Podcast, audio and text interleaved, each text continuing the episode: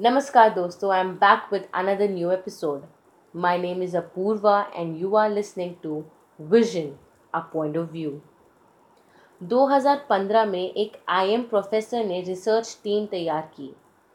उस research team ने 1950 से 2010 तक की बॉलीवुड मूवी कंसिडर की एंड उनका एनालिसिस किया. और उस एनालिसिस के कुछ पॉइंट्स ये हैं. 74% of those films presented Sikh community as laughable.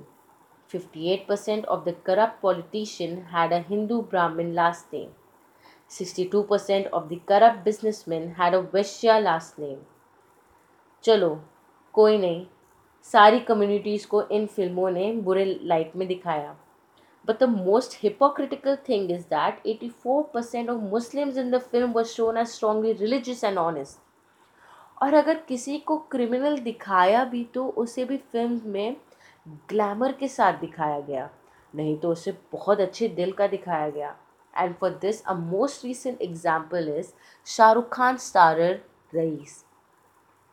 इस रिसर्च टीम ने 20 और बॉलीवुड मूवी की एनालिसिस की जिनकी सेटिंग पाकिस्तान में थी, मतलब जो मूवी पाकिस्तान में बेस्ड थी. 18 of those 20 films Pakistan was projected as open-minded, welcoming and courageous. चलो ठीक है, तुमने ये भी किया, लेकिन इन्हीं मूवीज़ में इंडियंस वो projected as narrow minded, unwelcoming and conservative. And for this Salman Khan starrer Bajrangi Bhaijaan is a great example. ये वही मूवीज़ हैं जिनमें गुंडे मवालियों को तिलक के साथ दिखाया जाता है और मास मर्डर्स जैसे दाऊद की लाइफ को ग्लैमराइज और ग्लोरीफाई किया जाता है.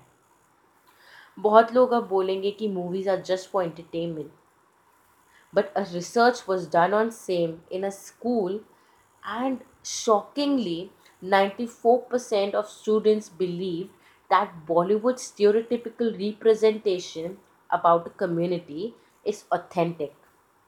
आजकल तो एक टर्म बहुत ज़्यादा मार्केट किया जा रहा है and that is Hindu terror.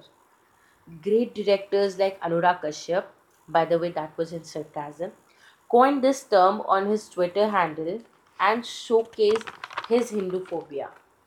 Even Priyanka did not wanted to lose this opportunity and showcased the person wearing a rudraksha mala as a bomber in her show Quantico, which is entirely run by her production house, and therefore she too proved to be a Hinduphobic.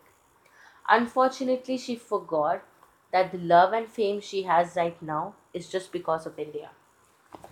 Just one question for these Hinduphobic celebrities, that please name any one terror attack that was carried by Hindus. यार पूरी दुनिया में हम Indians फैले हुए हैं and majority of them are Hindus. तो आज तक क्यों किसी और कंट्री को हिंदू से प्रॉब्लम नहीं हुई?